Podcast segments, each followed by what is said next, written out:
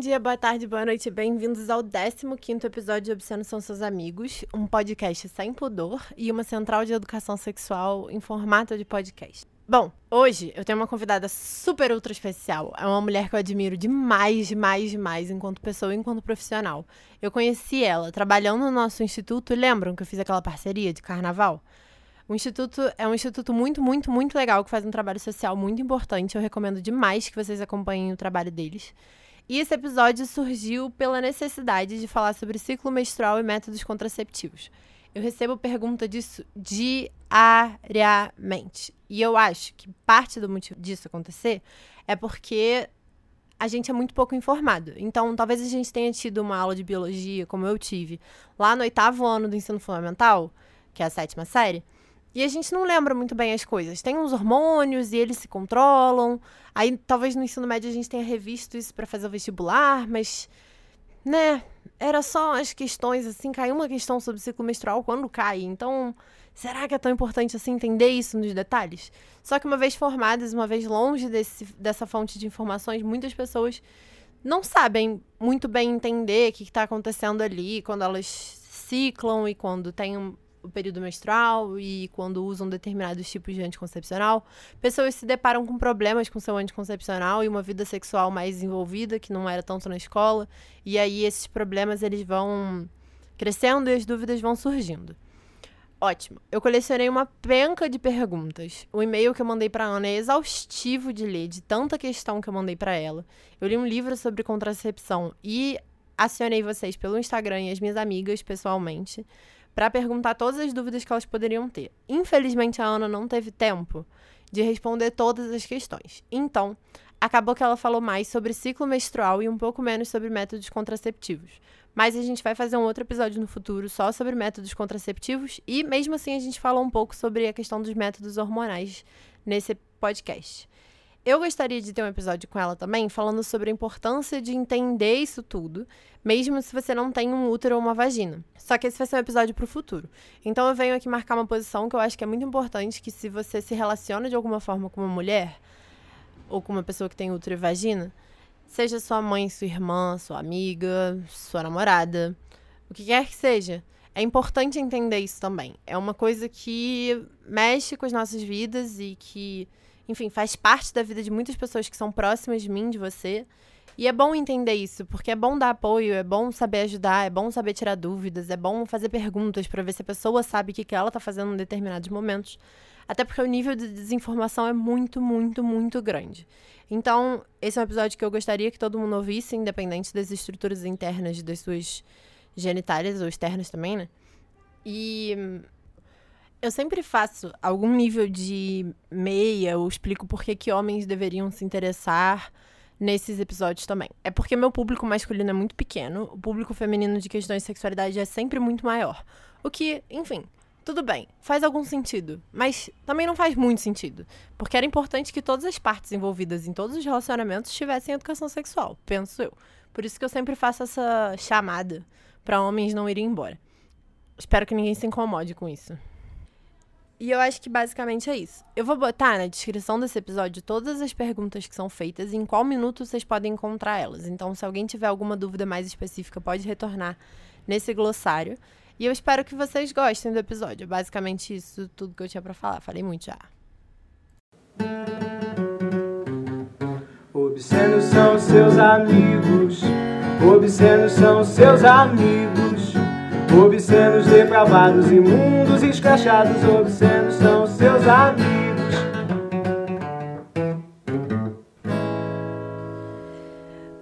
Oi, Ana.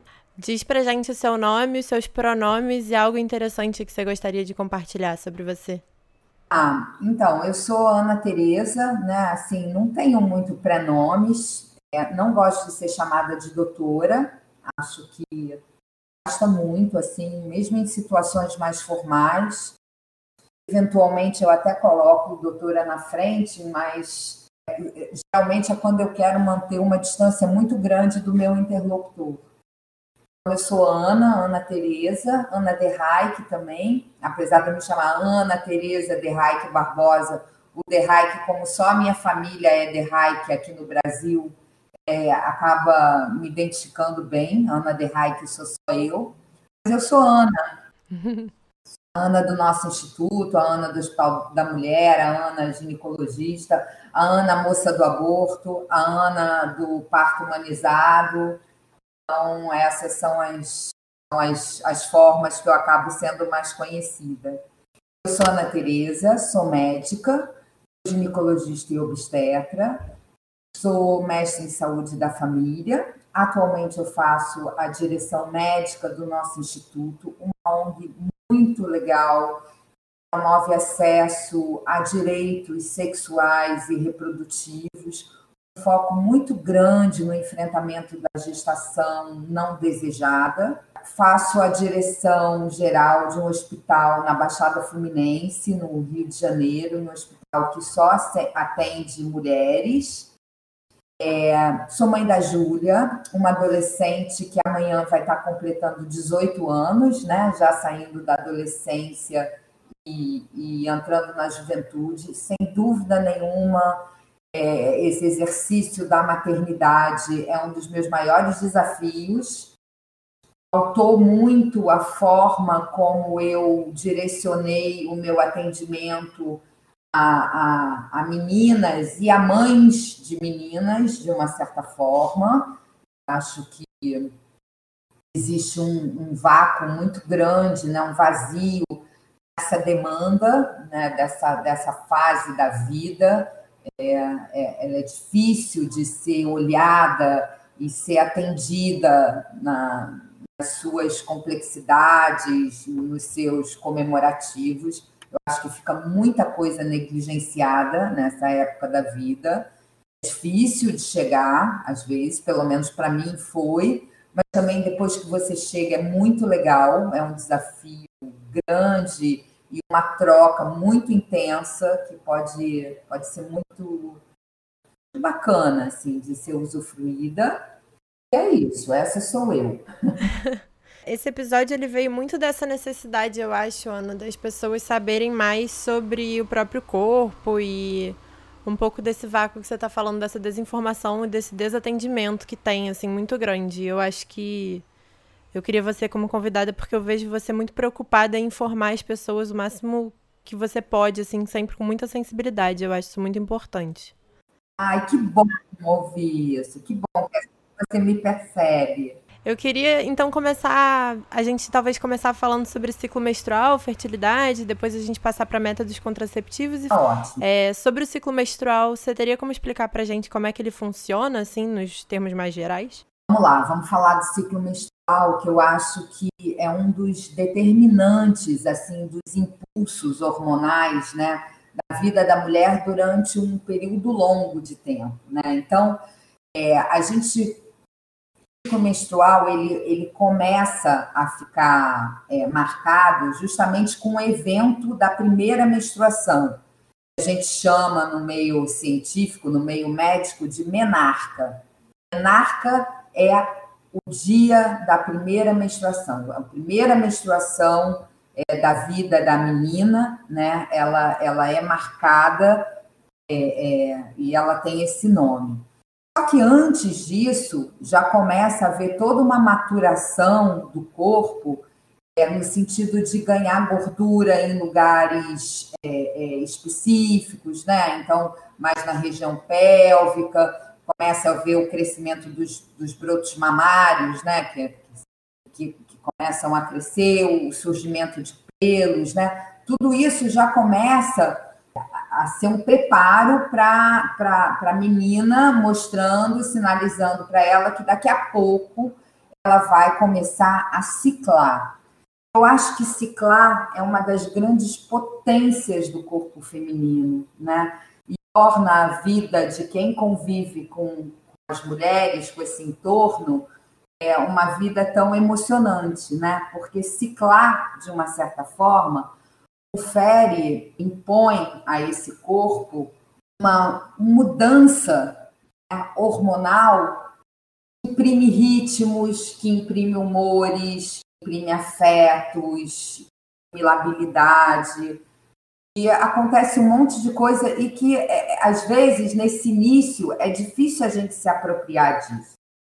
Vamos falar, explicar o que, que acontece biologicamente para a gente poder depois extrapolar para como isso vai impactar na vida social, né? Como que o ciclo menstrual impacta. Então, olha só, o que, é a menstruação? A menstruação nada mais é do que a descamação do endométrio. Endométrio é a camada interna do útero. Uhum. Esse endométrio ele sofre ao longo do ciclo menstrual, então, assim, durante um período de 28 a 34 dias, mais ou menos, ele sofre modificação na sua espessura. Então, ele ora está fininho, ora ele está mais grosso. Quando ele fica bem grosso, bem grosso, ele não consegue se sustentar e aí ele cai. Quando ele cai, ele aparece, né, ele se externaliza pelo orifício externo do colo uterino e pela vagina e sai ali pela, pela vulva como sangue, é chamado de menstruação. Uhum. Então, isso é a, o primeiro dia da menstruação, a gente agora começa a chamar de D1, o dia 1 do ciclo menstrual. Tá? Ciclo menstrual é o período de tempo que vai de uma menstruação até a outra menstruação tudo que acontece hormonalmente, né, é, é, nesse intervalo de tempo. Então, vamos caracterizar que esse 1 é o dia em que a menstruação se externalizou e você se viu suja de sangue. Você tem que botar um absorvente. O que está acontecendo? A gente tem que entender que o ciclo menstrual, na verdade, ele envolve, ele envolve o corpo inteiro mas ele é bem marcado por três órgãos. A hipófise uma glândula que funciona, ela é tão sensível ao sistema nervoso ela fica lá no topo da é, é, cabeça, quer dizer, ela fica em, em, é o chão do cérebro, né? Fica é quase uma extensão desse sistema nervoso central. A gente tem a hipófise, que produz dois hormônios, quer dizer, produz mais, mas a gente vai pegar dois hormônios. O FSH, que chama hormônio folículo estimulante, o LH, que chama é, hormônio luteinizante. Esses dois hormônios são produzidos na parte anterior da hipófise. Eles têm ação no ovário. Então, repara que eles vão ser secretados na circulação vão fazer um caminho para agir lá no ovário. Uhum. Aí eles vão ter efeito, eles vão ter ação nesse ovário. Aí eles vão, eles vão recrutar ali no ovário folículos, eles vão alimentar esses folículos, eles vão causar a ovulação. E os hormônios que o ovário produz a partir do estímulo, os hormônios que a hipófise produziu, esses hormônios que o ovário produz, que a gente vai pegar dois especificamente, o estrogênio e a progesterona, eles vão ter ação no útero. Uhum. Então, e os hormônios que o útero produz vão ter ação na hipófise. Então, repara, o que, que eu estou dizendo? Eu estou dizendo que a gente tem aí um mecanismo de estímulo e de desestímulo, vamos dizer assim, que vai fechar um ciclo de hipófise ovário e útero. A hipófise estimula o ovário, que estimula o útero, que desestimula a hipófise. Por que, que eu estou dizendo isso? Porque vai ser o aumento da concentração sanguínea de um determinado hormônio que vai disparar um gatilho. Então, assim, a hipófise produz FSH e LH, estimula o ovário. Uhum vai produzir estrogênio e progesterona. Quando estrogênio e progesterona aumentam no sangue, eles vão diminuir a quantidade de FSH e LH que a hipófise produz. Diminui, aí liga de novo. Então, isso a gente chama de um mecanismo de feedback, que pode parecer complicado da gente entender num primeiro momento, mas nada mais é do que uma autorregulação. Então, assim, eu produzo muito, chegou muito, eu paro de produzir e assim vai. E aí, a gente agora vai esquecer um pouquinho a hipófise e vamos pensar no ovário e no útero. Por quê? Porque é o ovário e o útero que vão causar os sinais e sintomas que vão fazer o nosso ciclo ser perceptível para a gente. Olha só, a gente menstruou. Entre o período da menstruação período da ovulação, que acontece até uns 14 dias depois do primeiro dia da menstruação, a gente tem no ovário o que a gente chama de fase folicular do ciclo. Por que fase folicular? Porque é um período em que o ovário começa a recrutar vários folículos. Isso é feito com apoio do FSH, lembra? Hormônio folículo estimulante. Nessa fase folicular, o FSH vai lá no ovário e começa a recrutar vários folículos. Vamos ver de todos esses folículos qual é aquele que apresenta maior capacidade de crescimento, aquele que é mais robusto, aquele que tem chance de eclodir com o óvulo, que tem chance de colaborar com o óvulo. Então, isso acontece entre o primeiro dia da menstruação e o dia da ovulação, lá na metade do ciclo. Então, nesse momento, o ovário vai estar passando pela fase folicular, Nesse momento, o que está acontecendo com o útero? O útero está passando pela fase proliferativa. O que, que quer dizer isso?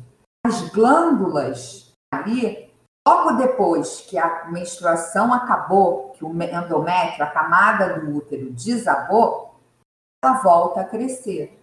Para quê? Justamente para começar a se preparar para uma possível fecundação. Olha só, Durante a fase folicular do ovário, a gente tem no útero duas coisas acontecendo. No primeiro momento, a menstruação, em média uns cinco dias. Endométrio descamou, caiu, ele volta a crescer. Isso chama fase proliferativa. Ok? E lá no meio do ciclo, por volta do 13 terceiro, 14 quarto dia, quando a hipófise está mandando bastante FSH e o ovário respondeu, existe uma coisa chamada pico de LH. Hipófise libera assim um, shot de LH. Esse hormônio, quando chega no ovário, ele vai na certa, ele traça uma reta, ele vai direto aquele folículo que mostrou mais forte, mais capaz de virar o nosso folículo dominante. Aí ele, o pico do LH, quando ele chega lá nesse folículo lá no ovário, ele vai fazer esse folículo eclodir, vai ovular. Vai sair dali um óvulo. Nessa fase ainda tem um nome técnico que não é óvulo, é ovócito. Mas a gente não vai refinar muito, não. A gente vai ser como óvulo. E aí, vlupt, sai o óvulo dali. E o óvulo, ele começa, ele, ele agora vai precisar caminhar pela trompa uterina, ele saiu do ovário, ele vai precisar caminhar rumo ao útero. É muito pequenininho. O ovário ele é uma glândula que tem mais ou menos uns 3 a 4 centímetros. O óvulo ele tem 0,1 milímetro. Então, ele nem é visto a olho nu, ele é muito pequenininho. Mas, comparado ao tamanho do espermatozoide, ele é gigantesco. Ele é um só. Naquele momento, houve uma transa em que teve uma ejaculação, os espermatozoides entraram também ali no, colo uterino, né, na vagina, colo uterino, útero, trompa, o espermatozoide percorre todo esse caminho. O nosso ovócito, na verdade, o nosso óvulo, ele está lá na trompa uterina, pequenininho também, caminhando. Acontece a fertilização, essa fertilização, ela acontece na trompa. Não acontece É, se não acontece, né? Se na, nesse momento a mulher transou usando um preservativo, o espermatozoide não seguiu, chegou até lá, ele foi barrado no caminho. Então, o óvulo ele continua o seu percurso rumo ao útero. E o ovário ele está preocupado com esse, com essa jornada que esse óvulo faz até o útero. Vai que ele encontra um espermatozoide e vai precisar ser alimentado até chegar no útero. Então, nesse momento, o ovário ele está produzindo um hormônio chamado progesterona. A progesterona ela é produzida exatamente pelo folículo que eclodiu. A gente chama esse folículo de corpo lúteo, porque ele é capaz de prover esse, esse óvulo é, de energia, de alimento, para caso ele encontre o espermatozoide, eles sejam nutridos até chegar no útero. Isso não acontece, esse corpo lúteo, ele até começa a entrar em colapso. Vai acabar morrendo para ir dar vez a um novo ciclo, a um novo folículo dominante. Mas enquanto isso não acontece, ele produz progesterona. E essa progesterona vai ter efeito no útero. Então, a gente tem no ovário a fase lútea acontecendo. Então, lembra, a gente teve a fase proliferativa, ovulou e a gente passa a ter a fase lútea do ovário. E no útero, a gente começa a ter a fase secretora. Por que fase secretora? Porque a progesterona vai estimular o endométrio uterino, a capa do útero, a produzir várias substâncias, ficar bem gordo, bem receptivo a um possível ovo. Esse ovo não chega para grudar ali nessa parede gorducha, cheia de nutrientes, o que, que acontece? Ele descama e a gente menstrua de novo. E aí a gente fecha o ciclo e volta para a fase folicular. Caraca, muita coisa. Para! E aí, olha só, é justamente quando a progesterona e o estrogênio caem, né, nada aconteceu, não teve fertilização. Ama o endométrio, vai cair, cai, cai progesterona, o corpo lúteo começa a colapsar, então ele vai caindo os níveis de progesterona e aí a hipófise acorda. Epa, caiu progesterona, caiu estrogênio. O que, que eu preciso liberar? FSH e LH. Começa tudo de novo. O FSH vai lá no ovário. E aí, o que está acontecendo no ovário? É a fase folicular. O que está acontecendo no útero? A menstruação e assim que acabou, volta à fase proliferativa. Vai acontecer até a ovulação. E tudo se repete. Para como a gente trabalha, como a gente trabalha todo mês, como o corpo da mulher trabalha todo mês. Isso é um desgaste. Alta de estrogênio, alta de progesterona. Desce estrogênio, desce progesterona. Coloca o FSH, LH. E isso, esses hormônios que a gente está falando, a gente focou no ovário e no útero. Mas não é só o ovário e o útero que tem receptor de estrogênio e progesterona. A gente tem receptor de estrogênio no corpo todo. Você repara que durante o ciclo menstrual, você tem mudança no seu cabelo, na sua unha, na sua pele, na umidade da sua vagina. A natureza é muito sábia.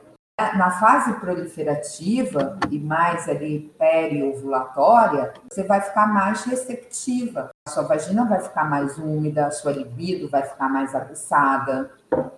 Ah, porque o que, que a natureza quer? Preservar a espécie.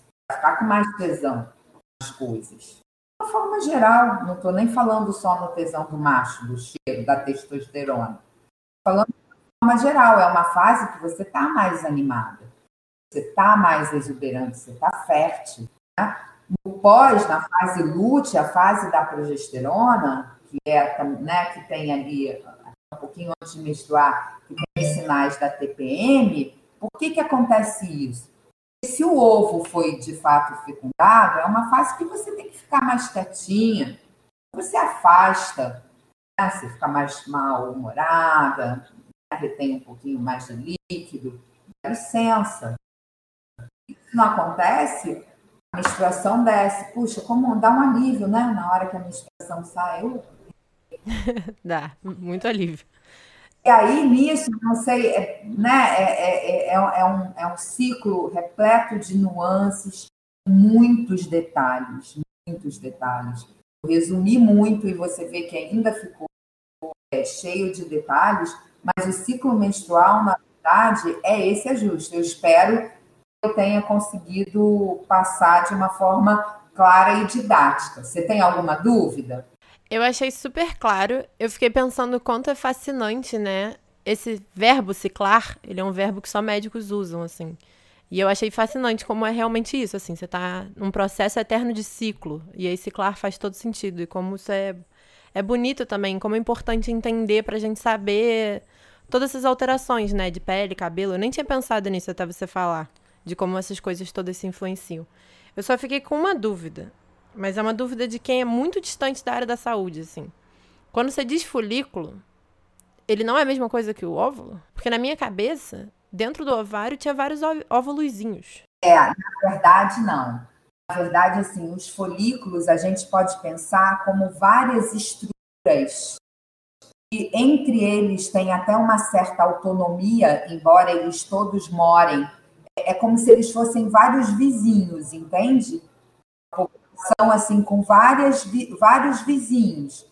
Então, em cada bolinha, em cada espaço, mora um folículo.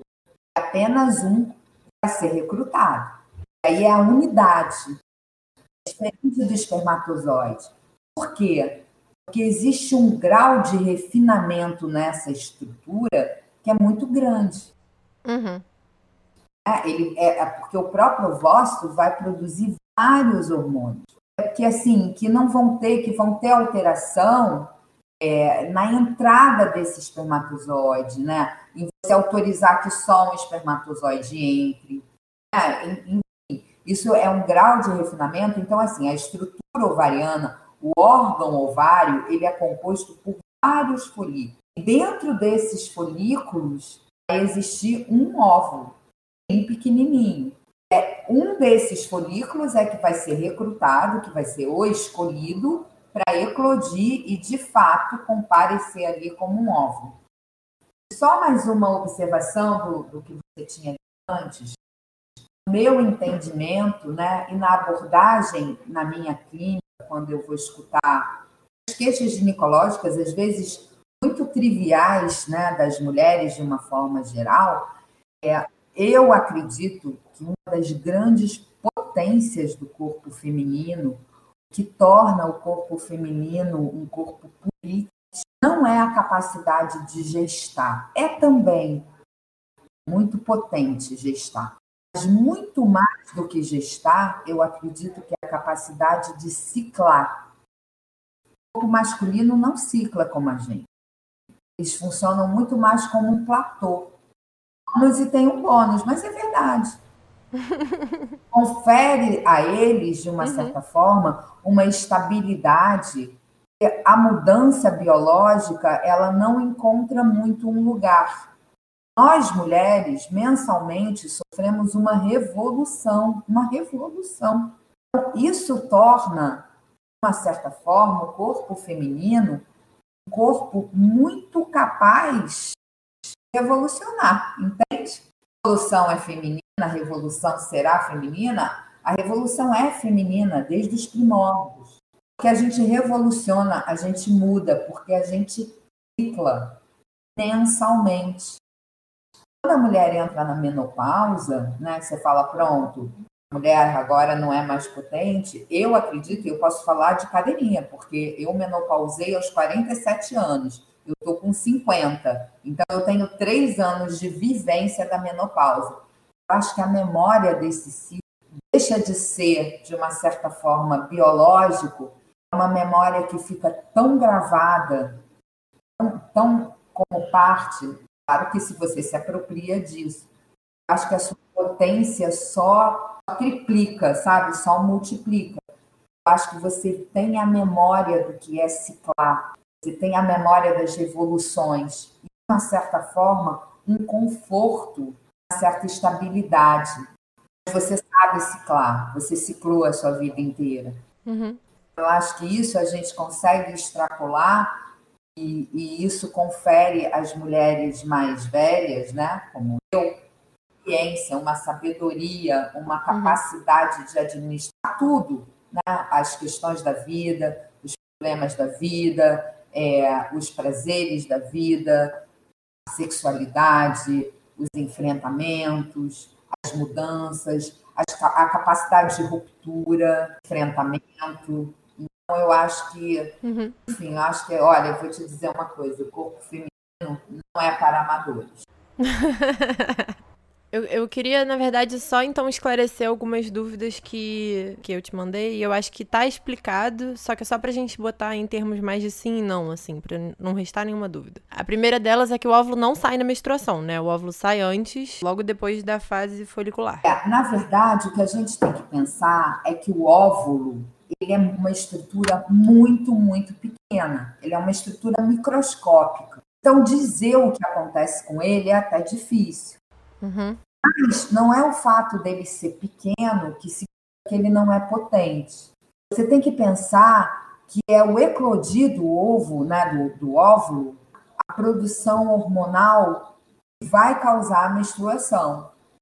O óvulo ele deve sair na menstruação, entendeu? Mas a menstruação ela não é o óvulo saindo. Você não percebe o óvulo saindo, você não vê o óvulo saindo. O que você vê? O que, que é a menstruação? A camada uterina que, que desabou, caiu. A menstruação ela é uma parte do revestimento do seu útero. Caiu, ela não é o óvulo, ela não é o produto de um ovo que não foi fecundado, ela não é um pedaço do seu ovário. É uma parte, ela é a capa, a capa do seu útero que caiu. Isso que é a menstruação. A menstruação não é produto do ovário, é produto do útero. Entendi. Mas então você falou algo muito importante, que é não importa muito o que acontece com o óvulo. E a ovulação, então, ela não é tanto sobre o óvulo, ela é sobre esse momento de fertilidade, não é isso? Exatamente, exatamente. Entendi. Tudo fica muito diferente quando acontece a fertilização. Uhum. Quando acontece a fertilização, quando o espermatozoide e o óvulo de fato se encontram, esse corpo lúteo ele vai se tornar, tornar um corpo lúteo gravídico. Aí, ao invés de atrofiar e morrer, ele vai crescer, vai dar toda a sustentação para esse ovo caminhar até o útero. Quem é que está alimentando esse ovo? A sua trajetória até o útero é esse corpo lúteo. Aí ele vai lá no útero, aí ele gruda na parede uterina. Aí várias outras modificações acontecem. Até mais ou menos a vigésima semana de gravidez, é o corpo lúteo ovariano que alimenta o ovo, até você ter uma placenta formada capaz de produzir nutrientes e suporte para nutrir esse ovo. Por isso, as mulheres grávidas, de uma certa forma, isso não é regra, mas acontece, elas enjoam tanto no primeiro momento da gravidez. Por quê? Porque o hormônio que é produzido pelo ovário, ele tem uma qualidade diferente daquele que vai ser produzido pela placenta. Depois da vigésima semana, quando a placenta assume esse aporte hormonal, que aí de fato o corpo útil entra em colapso e, e aparece, morre, esse hormônio ele tem uma qualidade melhor, vamos dizer assim. Ele causa menos enjoo. Tem mulher que enjoa a gravidez inteira. Mas, enfim, é mais comum as mulheres reclamarem de enjoo durante as primeiras 12 a 20 semanas, né? até a vigésima semana da gravidez. Uhum. Por que, que ela melhora depois? Porque aí esse hormônio que é produzido pelo ovário sai da cena e entra um outro hormônio, fica, que é o mesmo hormônio, mas assim, é produzido pela placenta. Grau de refinamento um pouco mais elaborado, digamos assim, a grosso modo, né? E aí uma última dúvida, porque, quer dizer, sobre ciclo menstrual, né, pra gente começar a falar dos métodos. Eu já ouvi falar que, tipo, os homens são férteis todos os dias e as mulheres só são férteis durante seis, meses, seis dias ao mês. Só que eu acho isso meio complexo de se dizer por causa dessa fase da ovulação, que ela pode ser um pouco maior em algumas mulheres, dependendo do mês e tal. E aí eu queria saber o que, que você acha disso, se é só seis dias mesmo e eu tô enganada. Isso é verdade, sim. Porque você é fértil quando você ovula. Você não está fértil quando você não ovula. O que é difícil é você saber exatamente o momento que você vai ovular. A gente acaba dando uma margem de segurança. E o homem, ele produz espermatozoide a cada ejaculação. Então, assim, isso é verdade, entendeu? Você está fértil naquele dia do mês. A cada ciclo, você se prepara para ter isso a regra, né? Tem, você ovula dois óvulos, né? Tem aí os gêmeos. Você ovula uma vez por mês. Você está fértil naquele dia. É difícil você determinar exatamente o momento da ovulação. Tem alguns métodos até que vão se propor a, a, a saber, né? O corpo emite sinais. Espessamento do muco, da umidade vaginal, do aumento da temperatura do corpo. Aquele momento em que você está fértil. Então, assim, isso procede. O homem é fértil até na punheta, né? Cada ejaculação está ali um tipo de espermatozoide, faz parte, compõe sêmen. Então é isso. Ótimo, então vamos falar desses, como você falou dos métodos, vamos começar a falar então dos métodos contraceptivos e tal. Eu queria saber o que, que os métodos hormonais, como que eles interferem nesse ciclo que é tão complexo, tão cheio de miudezas, assim. É. Então, vamos falar os métodos hormonais, né? Na verdade, a gente tem tanta possibilidade de método contraceptivo. A gente teria que fazer um novo encontro só para falar de todos eles, né? Uhum. Mas se a gente classificar entre os métodos hormonais e os métodos não hormonais, a gente vai ver que entre os métodos hormonais você tem várias possibilidades. A primeira, com dois hormônios, a primeira classificação seriam um com só estrogênio e progesterona e outro só com progesterona. É, outra possibilidade é, são, é você classificar como métodos de longa ação e métodos de curta ação. Então, como essas, eu acho que essas duas classificações elas têm implicações na vida prática, vamos nos ater a elas, ok? Olha só, pílula, vamos falar da pílula. A gente tem dois tipos de pílula. A gente tem muito mais, mas enfim, vamos classificar a pílula como a pílula combinada, que é a pílula de estrogênio e progesterona, e a pílula que é só de progesterona. A pílula combinada, qual é a forma que ela age?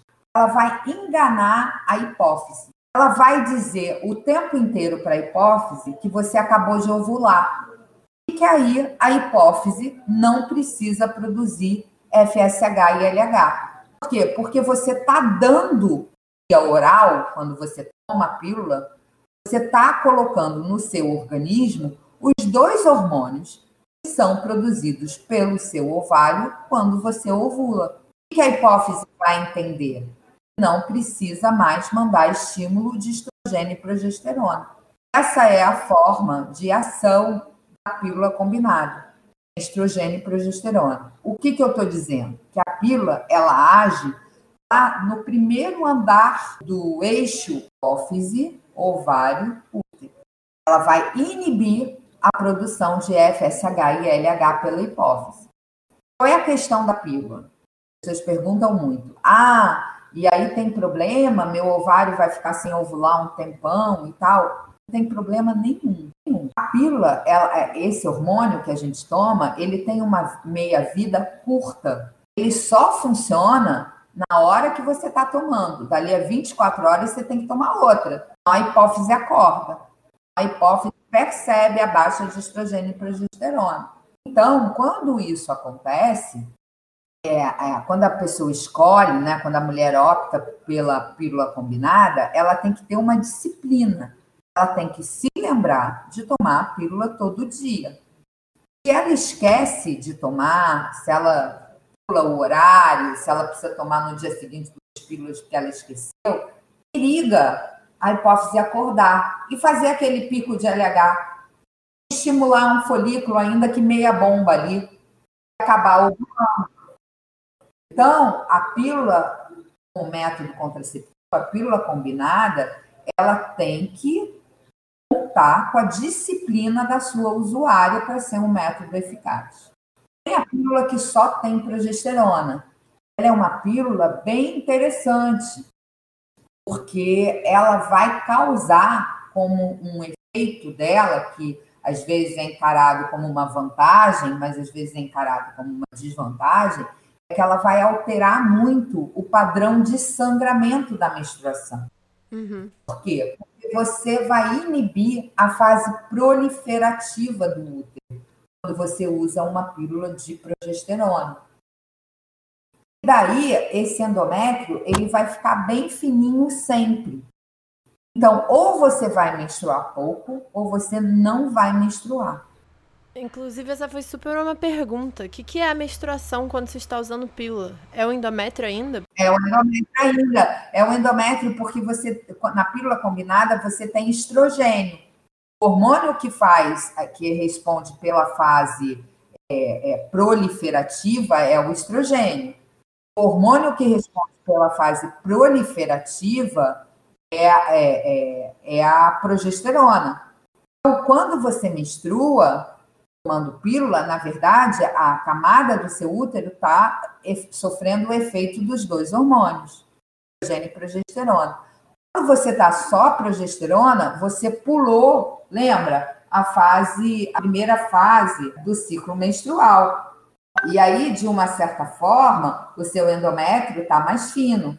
Você pulou, quando você dá só a pílula de progesterona, você pulou um pouco aquela fase folicular, é estimulada pelo estrogênio.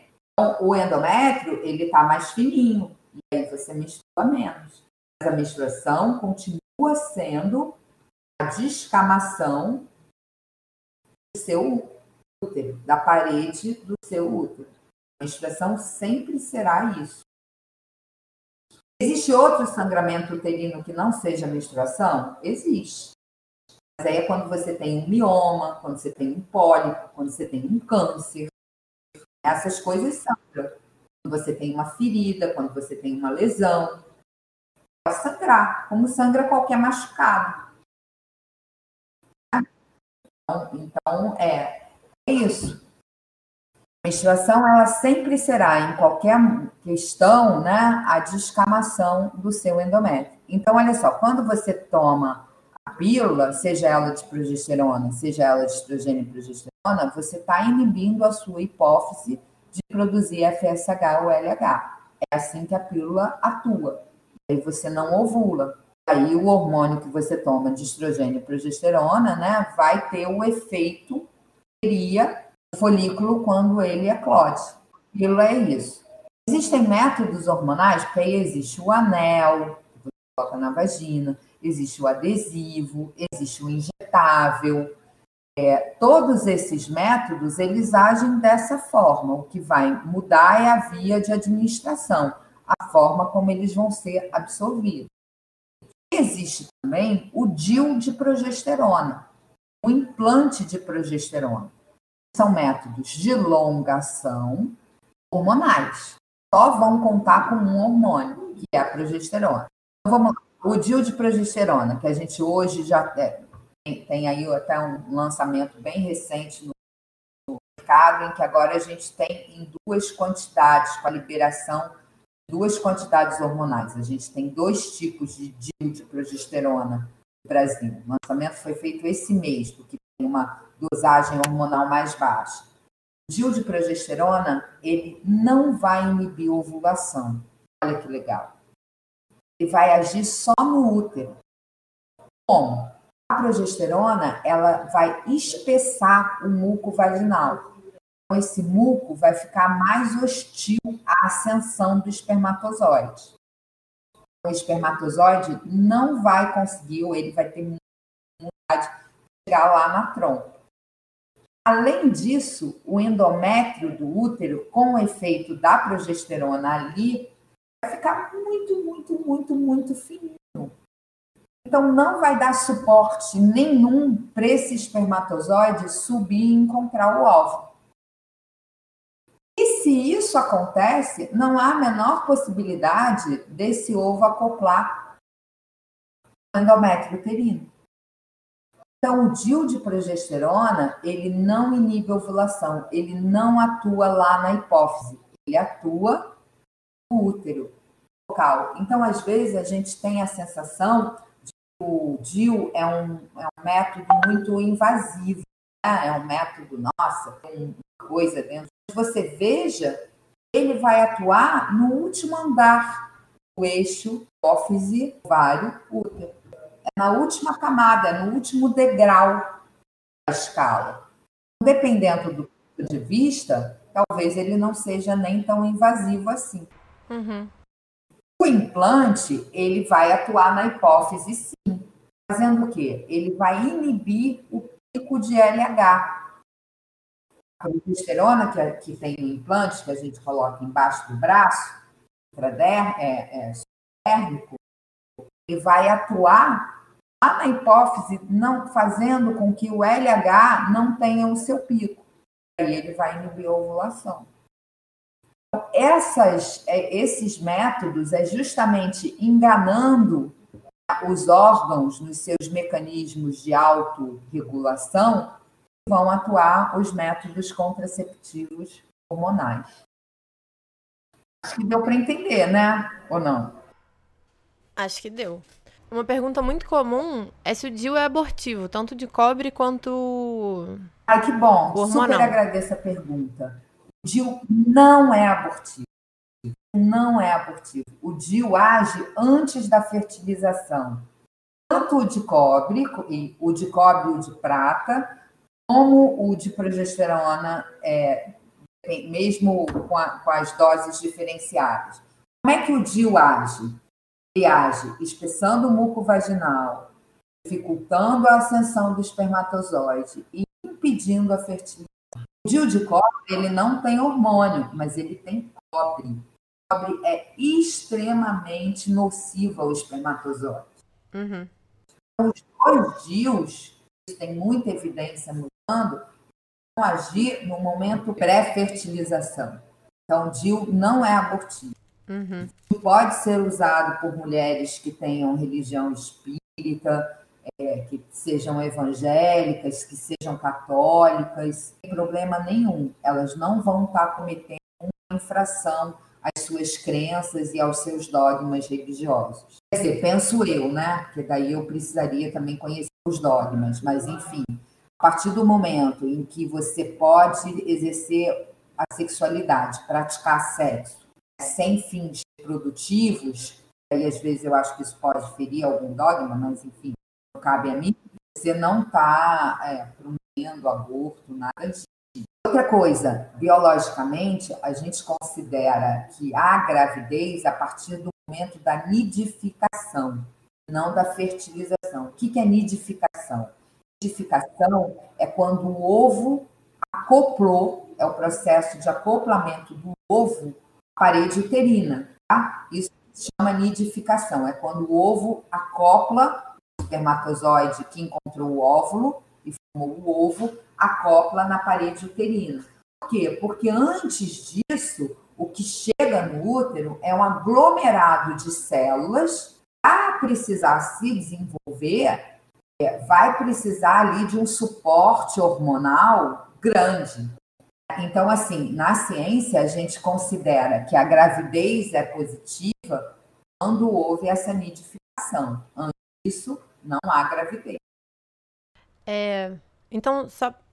É porque eu não queria bagunçar muito seu horário, assim. Aí tem muitas dúvidas ainda que eu gostaria de fazer. E eu queria, na verdade, fazer um episódio onde a gente pudesse falar de cada método, um por um, assim, se você topar num segundo momento. Claro, é só a gente combinar. Prazer. Então, só para finalizar, uma questão que eu tenho visto muito nessa quarentena é que muitas amigas minhas, muitas conhecidas minhas, que usam métodos que não são de longação, elas estão retirando o método. Então, tem gente que deixou de usar o anel, gente que deixou de usar a pílula.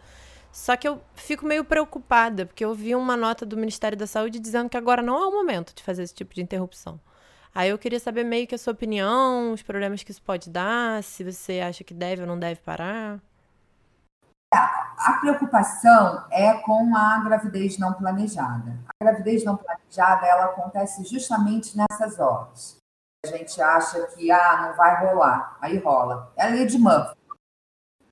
Assim, é, eu acho que é, a quarentena, por que, que elas estariam tirando né, e, e interrompendo os métodos? Porque as pessoas estão mais distantes umas das outras, né? a vida social está suspensa, de uma certa forma, é, e aí a gente começa a relaxar um pouco, não só nesse aspecto, mas em outros aspectos também relacionados à saúde. Né? Eu acho que não, que é o contrário. É, é mais do que nunca essa quarentena deveria estar sendo dada como uma oportunidade da gente agregar a nossa saúde. Então, mais do que nunca está na hora da gente pensar a nossa contracepção, pensar a nossa relação com o nosso corpo, com a nossa saúde, e não ficar exposta. Eu acho que ficar exposta a uma gravidez não desejada pode ser um problemão evitável. Aí como que a gente vê isso? É pensando no método contraceptivo, naquele método que é adequado para a gente.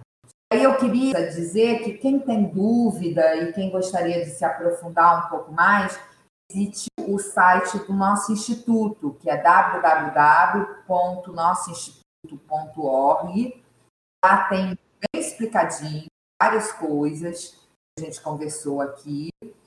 É, e tem também um lugar do Fale Conosco que pode tirar dúvidas, se tiver uma dúvida mais específica, tanto sobre método contraceptivo como sobre a menstruação biologicamente, socialmente, culturalmente. Você quer falar um pouco do trabalho do nosso instituto, Ana, para a gente começar a se despedir? Porque eu acho que é um trabalho muito legal. O site é repleto de informações, não só para isso, né? Quem quiser se informar também sobre violência, sobre onde se proteger, leis, legislação, tem tudo lá, assim. Isso mesmo. Então, assim, claro que quero. Nosso instituto é uma organização é, não governamental que promove justamente acesso a tudo isso que a gente conversou aqui, né? Como é que a gente faz que todas essas informações que são soberanas, né, no corpo da mulher e, e que são tão importantes quando você se propõe a ser uma mulher consciente, atuante, é, que exerça sua sexualidade com saúde, com prazer então, nosso instituto se propõe a, a, a, fazer com que as mulheres que tenham menos oportunidades consigam ter acesso a todas essas informações, elas consigam ter acesso a métodos contraceptivos, que elas se sintam amparadas de uma forma bem prática e objetiva, caso elas se encontrem nesse momento em alguma situação de violência. A gente se propõe a estender a mão e a pensar junto e a traçar estratégias para fazer esses enfrentamentos. A gestação na adolescência está as situações de violência, mais diversos tipos. E a gente faz isso de uma forma muito prática, inclusive marcando palestras virtuais, inserindo, inserindo implante, conversando e orientando sobre como toma uma pílula direito, como usa um anel vaginal direito, como usa o injetável trimestral, o adesivo, enfim, dentro das, das possibilidades de escolha de cada mulher, a gente se propõe a fazer uma orientação que vai ser super eficaz, vai reverter para ela em saúde, em bem-estar, em apropriação do corpo. Trabalho muito legal, que me dá muito prazer fazer. E eu acho que uma das coisas assim que eu acho mais importantes e bonitas que vocês fazem, na minha perspectiva, é explicar algo que é tão básico que tanta gente não sabe, que é tem vários métodos e talvez você não esteja usando o melhor para você.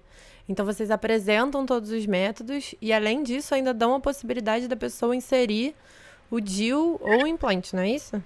Isso mesmo, isso mesmo. Uhum. Eu acho um trabalho fantástico, fico muito feliz. Obrigada, a gente adora e é muito legal o apoio que você dá também. Por último, tem a sessão arroz e feijão. Eu queria saber se você quer indicar alguma coisa, algum filme, algum livro, alguma live de Instagram durante a quarentena. Ah, então, é, eu queria muito indicar que todas seguissem o, o nosso Instagram, o nosso Face, né? Visitem o nosso site. Uhum. E assim, essa questão do, do você indicaria, nessa época de quarentena, eu assisti um seriado, uma minissérie, na verdade, no Netflix. Eu amei, porque fala muito da descoberta dessa apropriação do corpo, que chama não ortodoxo, nada ortodoxo, nada ortodoxo muito bonita a história de uma, de uma menina de 19 anos é, que vive numa comunidade é, judaica ortodoxa dentro de Nova York, que ela acaba descobrindo a sexualidade, o corpo, quebrando paradigmas e como isso impacta na vida dela. Muito, muito, muito lindo. Então, se você me perguntasse que eu indicaria nesse momento de quarentena, eu indicaria essa minissérie. Obviamente, sim, de todas as lives, eventualmente o deixa bem mais leve quando eu chego em casa, né, e que eu tenho uma marejada, porque eu sou médica e trabalho na linha de frente no enfrentamento do vírus, né, trabalho com grávidas e graves. É, eu tenho adorado a live da Tereza Cristina, então fica aí as minhas duas indicações. Ai, ótimo. Muito obrigada, Ana. Estou muito feliz. Eu acho que foi muito esclarecedor, assim. Eu espero que eu consiga fazer todo mundo ouvir esse episódio. Eu espero que a gente consiga fazer um próximo para continuar dissecando todas as dúvidas, assim, porque é um mundo repleto de questionamentos, né? Eu que agradeço, foi um prazer enorme, enorme. Eu que agradeço o convite, a oportunidade, com certeza. Só me chamar que eu venho. Por falar a sessão feijão com arroz, eu sou o maior arroz de festa. que eu compareço com grado, com muito prazer, muita alegria. Ai, que bom. Fico muito honrada. Tá bom, querida. Um, um beijo. beijo. Ana. Tenha um bom dia. Se cuida.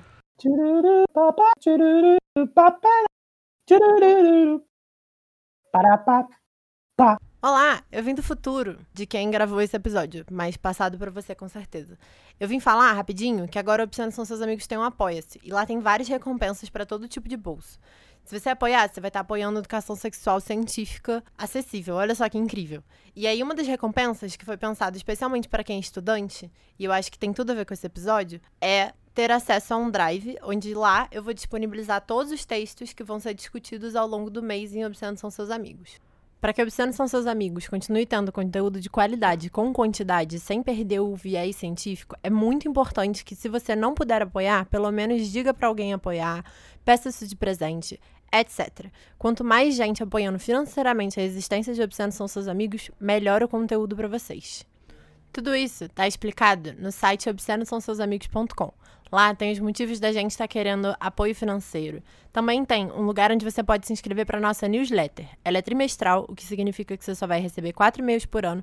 E se alguma coisa acontecer com Obscenos São Seus Amigos, talvez as plataformas de podcast me banirem, ou os deuses da internet decidirem que meu conteúdo é muito explícito para estar nas redes sociais, eu posso avisar tudo por lá, onde você vai continuar conseguindo encontrar conteúdo de Obsceno São Seus Amigos. No site também tem uma aba chamada Sexologia, onde você pode encontrar posts referentes aos assuntos comentados em alguns episódios. Além de, claro, a bibliografia de cada episódio que tem algum nível de bibliografia. Por último, no próprio site você consegue encontrar o link do ESC FM, onde você pode fazer perguntas anônimas, tanto sobre esse episódio ou outros episódios que você tiver dúvida, ou qualquer questão da sua vida sexual que você queira me perguntar. Isso significa que Obscenos São Seus Amigos tem muito, muito, muito conteúdo. E qualquer forma que você puder participar da nossa rede conta muito para mim.